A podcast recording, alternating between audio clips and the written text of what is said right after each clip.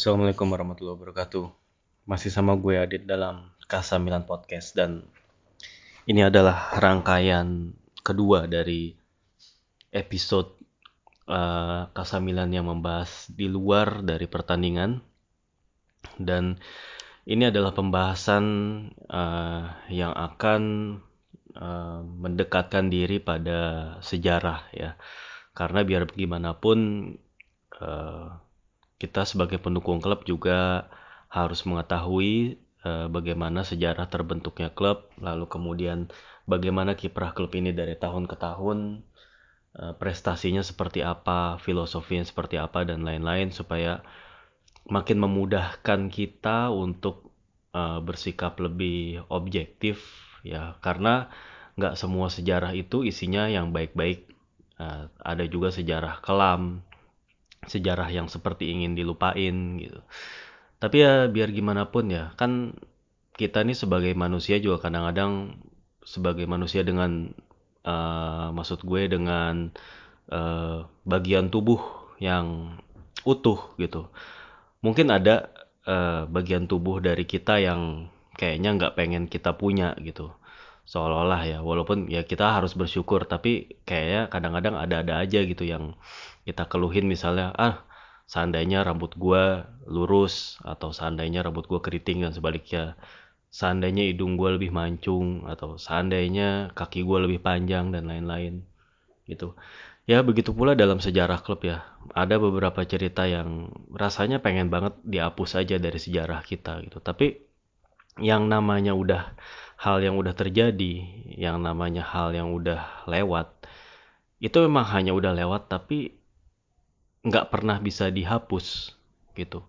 Jadi ya trofi-trofi yang ada, kekalahan-kekalahan yang ada itu akan selalu ada juga gitu. That's why kita jangan ngelupain yang namanya sejarah dan jangan anggap remeh gitu. Kalau kita nganggap remeh sejarah, uh, rasanya ya kita cuman melihat atau menikmati sepak bola itu dari sebatas skornya doang ya.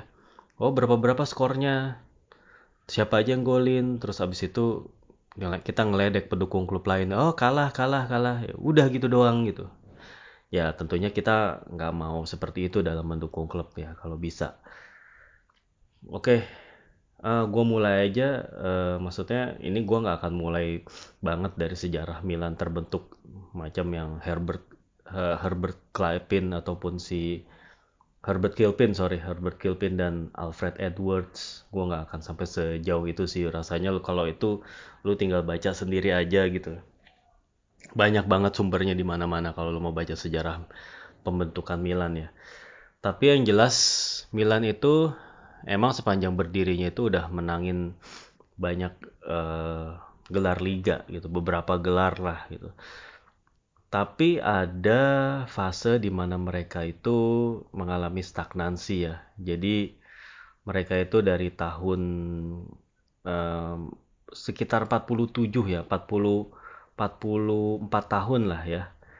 Ya jadi Milan itu memenangkan Scudetto dari terakhir itu tahun 1907 dan itu Scudetto ketiga ya Scudetto ketiga tahun 1907 lalu kemudian Scudetto keempat baru dimenangin 44 tahun kemudian ya yaitu tahun 51 saat mulainya trio Grenoli eranya trio Grenoli ataupun uh, Gunnar Grand, Gunnar Nordal dan juga Niels Lidholm ya itu emang tiga pemain yang emang benar-benar punya kemampuan luar biasa pada saat itu memainkan sepak bola yang atraktif dan rasanya menjadi cikal bakal Milan gitu.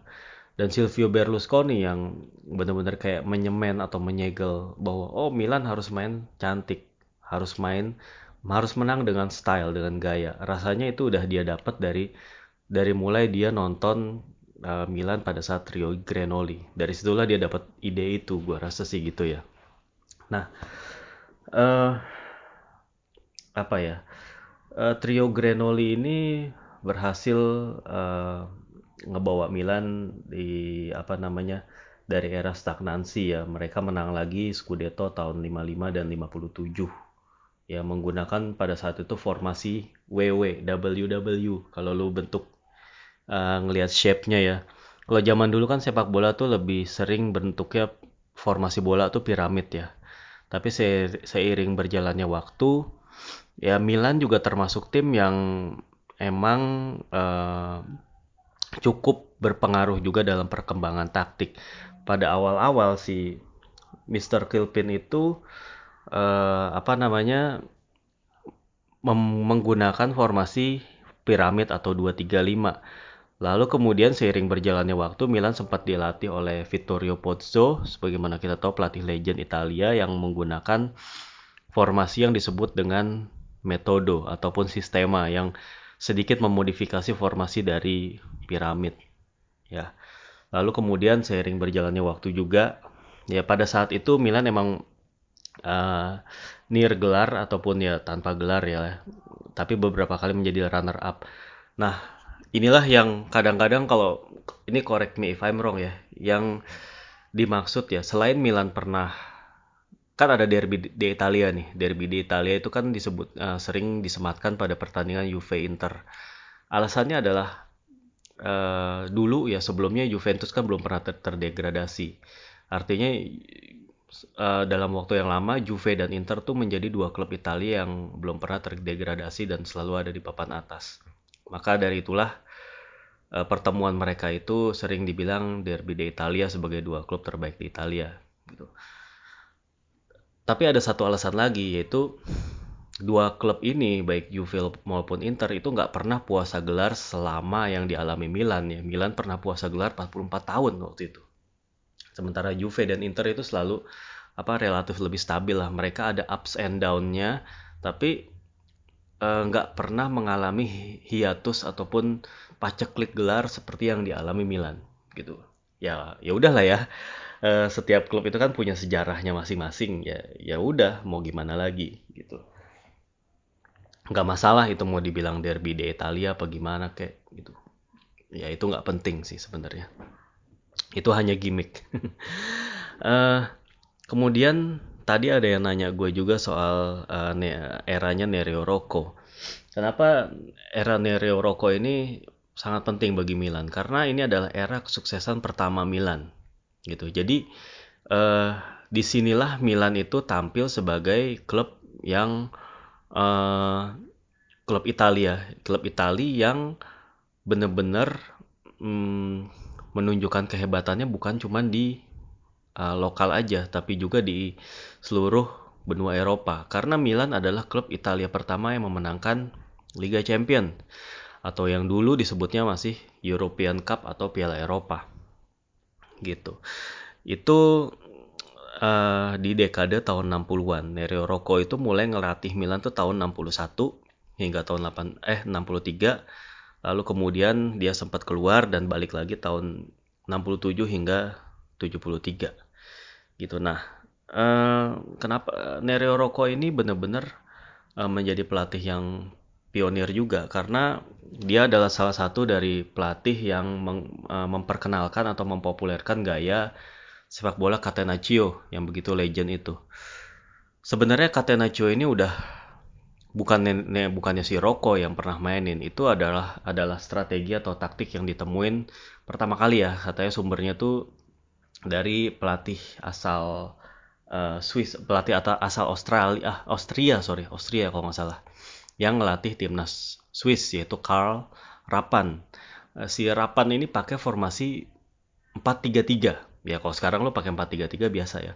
Tapi kalau dulu lu pakai 4-3-3 di saat lawan-lawan lu pakai formasi 2-3-5 gitu. Itu adalah formasi yang sangat defensif.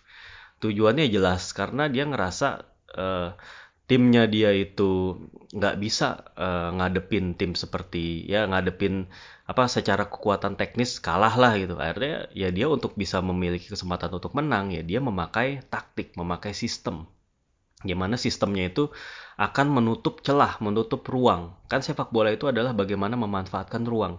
Kita mau tutup, kita mau buka, ya itulah yang akan menjadi uh, peluang kita gitu. Nah si Karl Rapan ini menemukan formasi yang uh, dulu tuh disebutnya Vero, Vero atau Rante ya.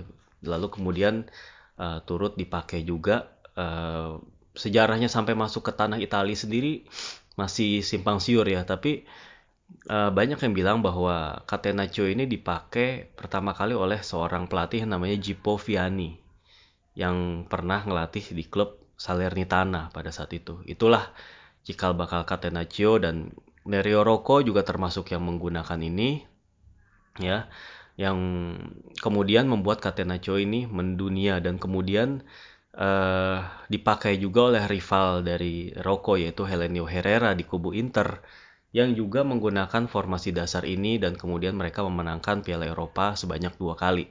Milan sekali, uh, Inter dua kali, tapi Milan menang lebih dulu gitu. Uh, Milan pada saat ditangani Rocco itu pakai formasi 4-4-2 ya dengan satu pemain itu menjadi libero yaitu Cesare Maldini ya Waktu itu pemain-pemainnya mungkin lu pernah dengar. Ada Giovanni Trapattoni dan juga uh, Gianni Rivera dan Jose Altavini. Itu adalah yang pertama kali menunjukkan uh, apa namanya menunjukkan taringnya Milan lah di tanah Eropa gitu.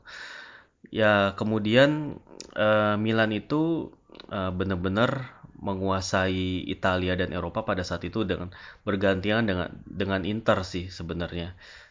Ya dua-duanya punya cerita yang macam-macam lah gitu. Tapi ya emang dasarnya Milan itu punya style ataupun selalu ingin menang dengan dengan cara tertentu dengan cara yang sangat apa namanya menghibur ya. Catenaccio-nya Milan itu walaupun pada dasarnya Catenaccio itu defensif tapi Milan itu nggak langsung kayak counter attack langsung melakukan umpan vertikal umpan lambung melewati midfielder dan dari belakang langsung ke depan gitu. Ya Milan juga kadang-kadang menggunakan uh, approach uh, horizontal passing horizontal yaitu memainkan bola dari kaki ke kaki dari sisi satu ke sisi lainnya. Itu taktik ini uh, memancing lawan gitu dan apa apa namanya menunggu mereka juga membuat uh, kesalahan lalu kemudian dengan cepat ya menyerang mereka dengan sangat klinis ya dan membuat uh, mereka itu uh, kayak kehilangan fondasi permainan kayak gitu-gitu. Itu Nereo Rocco berhasil mempersem, apa, mempersembahkan dua Scudetto yaitu tahun 62 dan 68 lalu oh sorry ada dua apa namanya dua Piala Eropa juga yaitu tahun 63 dan uh, eh, 69 ini adalah era suksesnya pertama dari Milan gitu sebelum munculnya era Arrigo Sacchi tahun 90 80-an akhir hingga 90-an awal gitu. Nah di era inilah Milan juga ngedapetin uh, titel Scudetto yang ke-10 sehingga dijahitkanlah bintang tanda bintang uh, di jersey Milan. Dan saat inilah pada saat itulah Milan tuh kayak menahbiskan diri sebagai salah satu tim raksasa Italia juga gitu ya. Ya akhirnya gitu. Tapi kemudian tahun setelah tahun 70-an apa Rivera pensiun itu kemudian Milan mengalami masa-masa yang uh, di bawah lagi gitu. Yang puncaknya adalah tahun 80 Milan itu uh, mengalami skandal, skandal Totonero atau judi. Ya, itu direktur mereka yaitu Felix Colombo itu terlibat di situ dan akhirnya sebagai akibatnya Milan dihukum ke Serie B dan si Colombo itu akhirnya nggak boleh uh, beraktivitas di sepak bola. Ya, Milan sempat degradasi sekali, uh, lalu kemudian balik lagi ke Serie A dengan mudah, tapi kemudian balik lagi ke Serie B. Nah, habis balik lagi pas di Serie B itulah Milan diperkuat oleh pemain yang namanya Joe Jordan, pemain asal Skotlandia. Ya, yang lo inget Joe Jordan itu yang pernah ribut sama Gattuso waktu dia jadi asisten pelatihnya Tottenham Hotspur ya di Liga Champions beberapa waktu lalu. Itu Joe Jordan itu dia duet dengan uh, Roberto Antonelli bapaknya Luca Antonelli kalau lu ingat pemain Milan namanya Luca Antonelli itu mereka di depan uh, sebagai penyerang bersama Franco Baresi di belakang itu membentuk uh, sebuah generasi baru ya tapi kemudian Joe Jordan pindah pada saat Milan promosi ke Serie A dan mulailah kemudian era membangun ya di bawah uh, presiden uh, Giuseppe Farina. Nah, Giuseppe Farina ini ya dalam ngebangun Milan itu dia niru kebijakan beberapa klub Italia yang mendatangkan banyak pemain Inggris. Jadi pada saat itu ada tuh masa-masanya klub-klub Italia ngedatengin pemain Inggris kayak Graham Souness ke Sampdoria lah gitu, uh, Liam Brady lah, kayak terus kayak siapa ya John Charles, oh John Charles udah era yang lebih lama, sorry. Uh, Milan itu si Farina itu ngedatengin dua pemain asal Inggris yaitu Ray Wilkins dari Manchester United dan Mark Hadley dari Portsmouth. Uh, Milan juga pernah ngedatengin uh, Luther Blissett ya pemain yang oleh media dibilangnya itu adalah uh, Milan itu keliru tadinya pengen beli John Barnes yang datang malah Luther Blissett. Luther Blissett ini adalah penyerang, John Barnes ini adalah gelandang serang ya katanya Milan salah tapi akhirnya ya ya diklaim ah, itu nggak salah. Emang mereka benar-benar ingin merekrut si Luther Blissett ya. Tapi emang ternyata Luther Blissett itu gagal bersinar di Milan gitu. Yang akhirnya menjadi bahan olok-olok kayak gitulah. Oke lanjut. Kemudian di era 80-an awal itu Milan emang masih masih berada di bawah kayak tim kayak Roma, Juventus atau Sampdoria atau Napoli bahkan waktu itu kan Serie A itu juga uh, mulai berjaya ya. Ada Maradona di Napoli, ada Paulo Roberto Falcao di Roma, ada Michel Platini di Juventus gitu ya. Ya itu Serie A juga mulai jadi cikal bakal maju tuh sebelum ke tahun 90-an.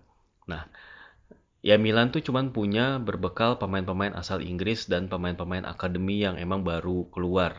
Ya, selain Franco Baresi, Paolo Maldini juga ngejalanin debut di tahun 85. Lalu kemudian ada Billy Costa Curta, Marco apa Mauro Tassotti, ya Al Alberigo Evani, yaitu pemain-pemain yang uh, menjalani debut di season-season itu dan uh, pelatihnya Milan pada saat itu adalah Nils Lidom ya. Uh, waktu itu Milan masih belum pernah Scudetto lagi tapi udah menunjukkan Eh, tanda-tanda uh, kebangkitan. Dan Niels Lidom sendiri memainkan sepak bola yang menyerang proaktif karena dia waktu itu pernah pernah ngelatih AS Roma yang uh, menembus pernah menembus uh, final Piala Eropa atau Liga Champions. Mereka kalah aja adu penalti lawan uh, Liverpool pada saat itu. Dan Milan juga kemudian mendatangkan gelandangnya Roma Agostino Di Bartolomei ya untuk menjadi jenderal lapangan tengah. Tapi kemudian gagal mempersembahkan Scudetto sih sayangnya itu lalu uh, kemudian datanglah era selanjutnya yaitu Berlusconi datang ngebeli Milan pada tahun 86 Juli 86 lah gitu. Nah dari situ uh, Berlusconi benar-benar kayak merevolusi klub ini dari mulai apa ya kan Berlusconi itu putra asli, asli Milan ya eh, putra daerah lah nah Milan itu punya ciri khas uh, sebagai kota di Italia itu kota yang lengkap. Dia selain kota industri, kota ekonomi pusat ekonomi dan juga pusat dari budaya karena mereka sangat kental fashionnya. Jadi selain kota Paris, kota Milan kan dikenal sebagai kota fashion atau kota busana juga. Gitu.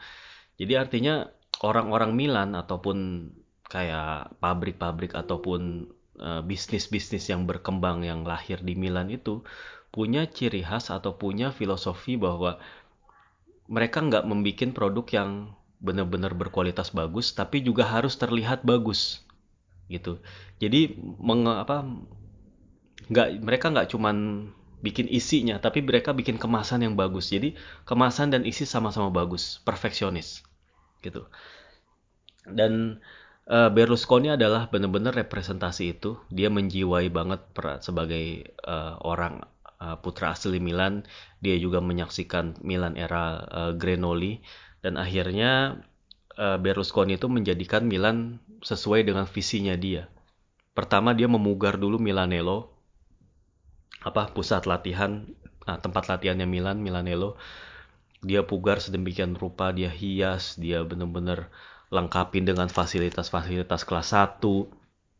Ada ada ruang press conference, ada restoran, ada kafe, ada pusat kebugarannya, ada lapangan dengan berbagai ukuran, segala macam lapangan indoor, lapangan outdoor. Pada saat itu rasanya belum ada klub Italia yang bikin kayak apa punya pusat latihan kayak gitu. Tapi Milan punya. Gitu dan Berlusconi nggak cuma mempercantik lapangan, mempercantik fasilitas, dia juga mendatangkan pemain-pemain kelas 1 ya. Ya dari mulai Ruud Gullit dan Marco van Basten, lalu Roberto Donadoni, Carlo Ancelotti, Frank Rijkaard dan lain-lain. Dan kita tahu the rest is history dan Milan akhirnya uh, di bawah pelatih Arrigo Sacchi uh, merajai Serie A dan Eropa ya. Ya terus kemudian Sacchi eranya berganti ke Capello Capello kemudian berakhir ke ganti ke Alberto Zaccheroni, Fatih Terim, Oscar Tabares, kemudian uh, Carlo Ancelotti dan dan makin ke sini gue rasa lu makin tahu aja lah gitu ya, udah nggak asing lagi. Nah uh, ada juga ya di samping soal sejarah tadi tentang Nero Rocco, Vittorio Pozzo apa, itu juga diiringi dengan terbentuknya beberapa kelompok supporter dari Milan. Terus terang sebenarnya uh, masalah tentang kelompok supporter atau ultras dari Milan ini ini adalah bukan subjek yang gue kuasai sih sebenarnya. Gue jarang membaca literasi ataupun artikel ataupun apalah tulisan-tulisan yang ngebahas tentang kurva sudnya Milan gitu. Ya Milan itu menempati kurva sud ya. So kalau dari sejarah supporternya sendiri yang pernah gue baca adalah Milan itu uh, di apa namanya didominasi oleh kaum uh, blue collar atau atau yang disebut kaum pekerja ya. Uh, sebaliknya dengan Inter itu lebih didominasi oleh white collar dan juga kaum middle class gitu. Tapi makin ke sini ya pembagian kelas seperti itu kayak udah nggak ada lagi, udah kayak melebur, udah memudar, udah nggak ada lagi apa uh, segregasi berdasarkan kelas ya. Artinya sekarang udah lebih diverse dan udah lebih merata lah. Udah berbagai kelas gitu. Itu sejarahnya aja dulu seperti itu. Gitu. Dan apa namanya uh, di kota Milan sendiri itu nggak ada nah yang namanya itu basisnya Inter basisnya Milan. Nggak ada distrik atau wilayah yang oh ini kebanyakan pendukung Inter. Oh ini kebanyakan pendukung Milan ini nyampur. Mereka lebih nyampur dan yang gue tahu ya dalam satu keluarga aja itu ada uh, misalnya orang tua yang misalnya bapaknya pendukung Milan ibunya pendukung Inter dan sebagainya. Dan itu kakak beradiknya juga beda dan itu udah hal yang lumrah. Setahu gue sih kayak gitu. Jadi ya nggak ya rivalitasnya tuh nggak yang sampai yang bloody ataupun yang benar-benar rusuh kayak gitu. Enggak Milan dan Inter. Karena uh, kurvanya atau ultrasnya Milan itu juga jarang sih kalau gue dengar terlibat kekerasan dengan supporter lain. Paling yang pernah gue dengar itu waktu uh, ribut sama supporternya Genoa yang bikin salah satu supporter Genoa itu tewas karena ada oknum yang nusuk. Atau ketika hmm, ada supporter oknum supporter juga yang ngelempar uh, kepala kiper uh, kipernya Austria Salzburg waktu itu Otto Konrad pakai koin sehingga Milan dijatuhi hukuman. Itu yang gue yang gue tahu yang gue pernah dengar pada uh, tentang kisah kekerasan supporter ya. Gue nggak sisanya gue nggak banyak tahu. Paling yang kontroversi kontroversi itu kayak yang soal farewellnya Paulo Maldini lah yang lu tahu sendiri yang pas justru pas Maldini melakukan pertandingan terakhir ya di San Siro malah dibentangin uh, kaosnya Franco Baresi yang bilang oh the real captain Franco Baresi. Itu kenapa? Katanya usut punya usut ada yang bilang bahwa karena Maldini itu uh, bersih tegang dengan salah satu kelompok gue juga nggak tahu kelompok yang mana. Pada saat pertandingan Liga Champions di Istanbul yang mana katanya sih ini juga katanya ada oknum supporter yang ngejual tiket uh, pertandingan final itu kepada kelompok lain? Kayak gitu. Sehingga ya berkurang jumlah fans Milan dan Maldini nggak terima. Kayak gitu. Jadinya ya ada hubungan yang nggak baik lah gitu antara Maldini dengan supporter.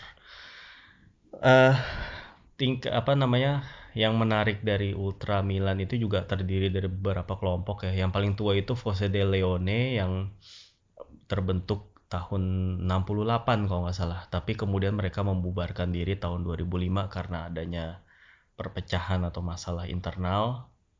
Dan sekarang mereka ngebentuk lagi Guer Guerreri Guerreri apalah gitu. Ngebentuk lagi dari petinggi-petinggi FDL yang lama gitu. Lalu kemudian ada juga kelompok Brigata Rossoneri ada Komando Tigre yaitu Alternativa apa alternativa Milan gue gue ini nggak sambil baca sih by the way.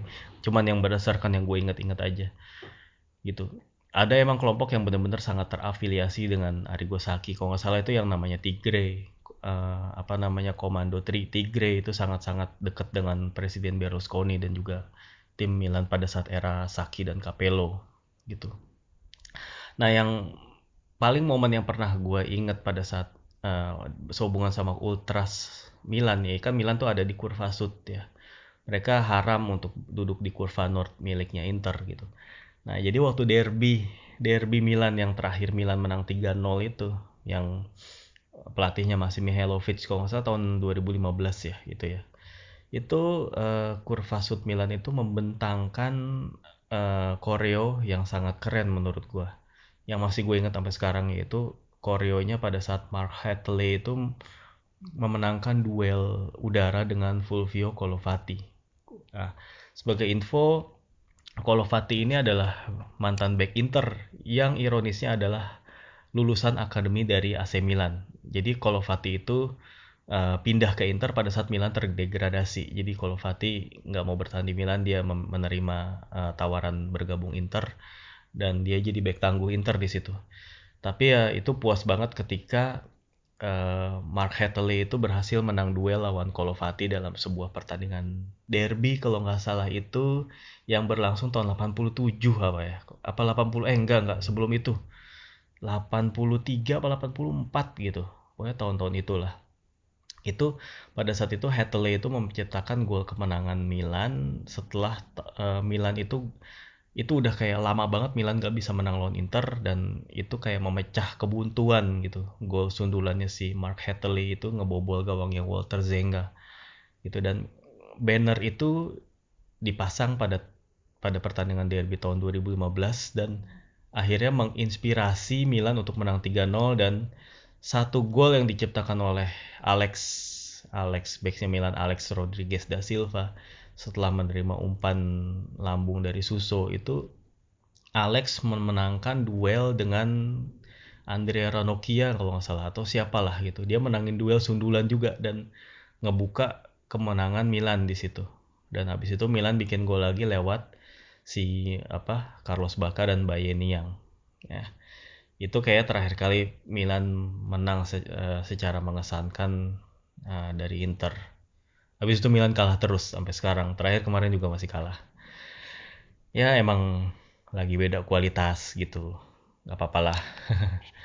uh, kayaknya itu aja sih tentang cerita tentang sejarah Milan mulai dari kayak eranya Nereo Rocco, eranya Saki. Saki kayaknya udah sering gue bahas ya. Lalu kemudian eranya si siapa tadi sempat gue bahas Capello dikit gitu dan juga tentang kelompok supporternya Milan ya. By the way kalau beberapa kelompok supporter itu kan erat identik dengan ideologi politik tertentu ya. Setahu gue di Milan tuh hanya si Fossa de, uh, Fossa dei Leoni yang memiliki kedekatan dengan ideologi kiri ya. Ideologi kiri alias komunis pada saat itu. Tapi ya makin ke sini ya setelah terutama setelah ya udah runtuhnya Soviet setelah Cold War ya akhirnya udah nggak ada lagi yang kayak gitu-gitu sih. Saya tahu gue nggak ada. Support, kelompok supporter yang masih kayak identik dengan ideologi tertentu itu kayak masih apa Livorno. Livorno yang kiri banget emang dan atau Lazio yang banyak juga uh, sangat uh, kanan gitu.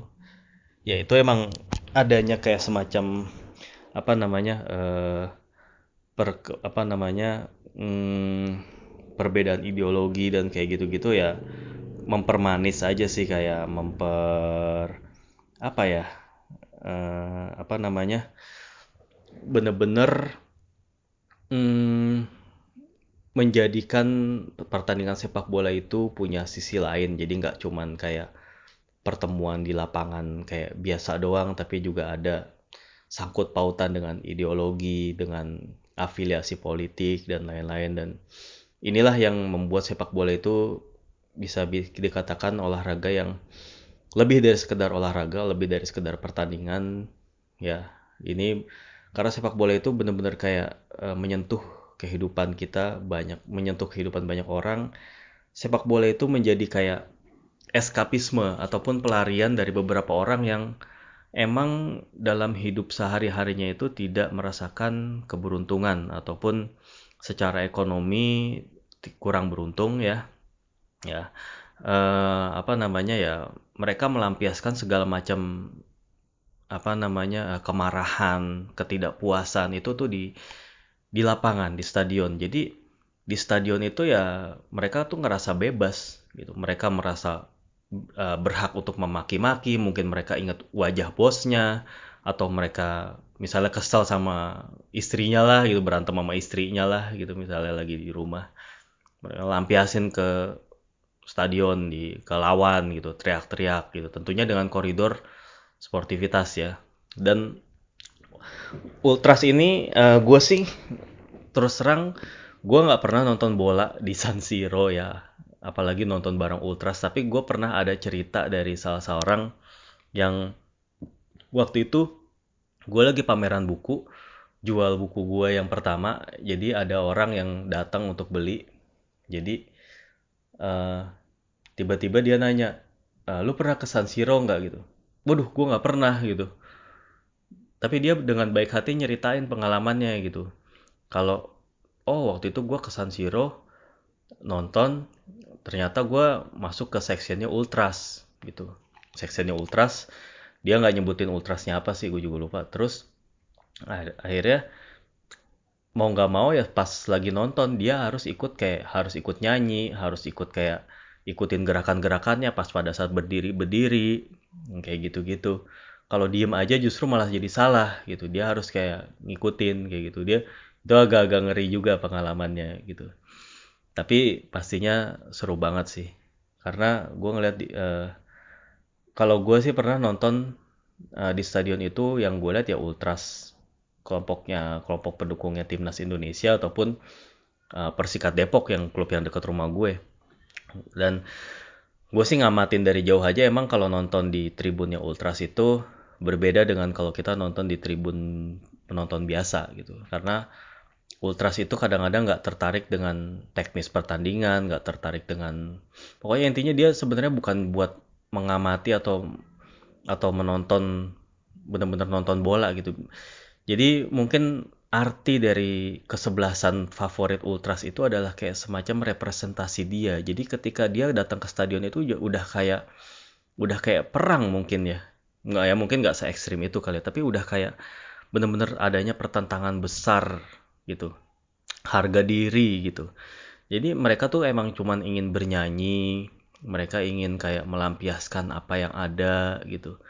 Kalau kritik ya kritik. Kalau memuji ya memuji itu dan Ultras Milan itu termasuk kreatif ada pernah yang yang terkenal itu banner tulisan game over pada saat era akhir Berlusconi gitu ya lalu kemudian Ultras Milan juga sangat-sangat menurut gue cukup vokal dan dalam menyuarakan pendapat mereka kepada manajemen ya. Dan mereka setahu gue cukup didengar oleh manajemen Milan. Jadi cukup punya suara dan uh, punya power juga gitu. Jadinya ya menurut gue ya mereka adalah bagian yang tak terpisahkan juga dari klub sih gitu. Tanpa adanya ultras tentu akan hambar sekali sepak bola gitu ya. Dan uh, emang sih ya mudah-mudahan ya selama itu nggak ada nggak ada unsur kekerasan atau rivalitas yang berlebihan dengan kelompok supporter lain ya itu gak ada masalah gitu dan apalagi ya cerita menarik yang pernah gue denger ya. Ya gue rasa sih itu aja sih yang mau gue share kali ini tentang uh, sisi sejarah dan juga sosial Milan dan juga fans Milan gitu ya.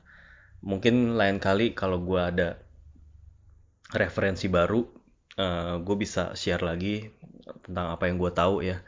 Boleh teman-teman nge-share kalau ada literasi-literasi sumber bacaan atau apa tentang supporter, tentang fans, tentang sejarah klub, tentang apa pun itulah culture-nya gitu. Karena ya gue sendiri bukan orang Itali gitu kan. Gue nggak tahu lah apa yang apa yang terjadi di sana. Mungkin gue bisa akan lebih mendalami seandainya gue tinggal di sana. Gue lebih gue tahu apa yang mereka lakukan gue tahu bagaimana mereka pergi ke stadion nyanyian apa aja sih yang mereka ucapkan tindak tanduk mereka tuh kayak gimana hubungan mereka dengan supporter lain tuh gimana gitu ya ya kurang lebih uh, kayak gitu aja sih ya itu aja yang mau gue share untuk segala kekurangan, gue mohon maaf dan makasih banget udah setia ngedengerin Kasamilan Podcast. Wassalamualaikum warahmatullahi wabarakatuh.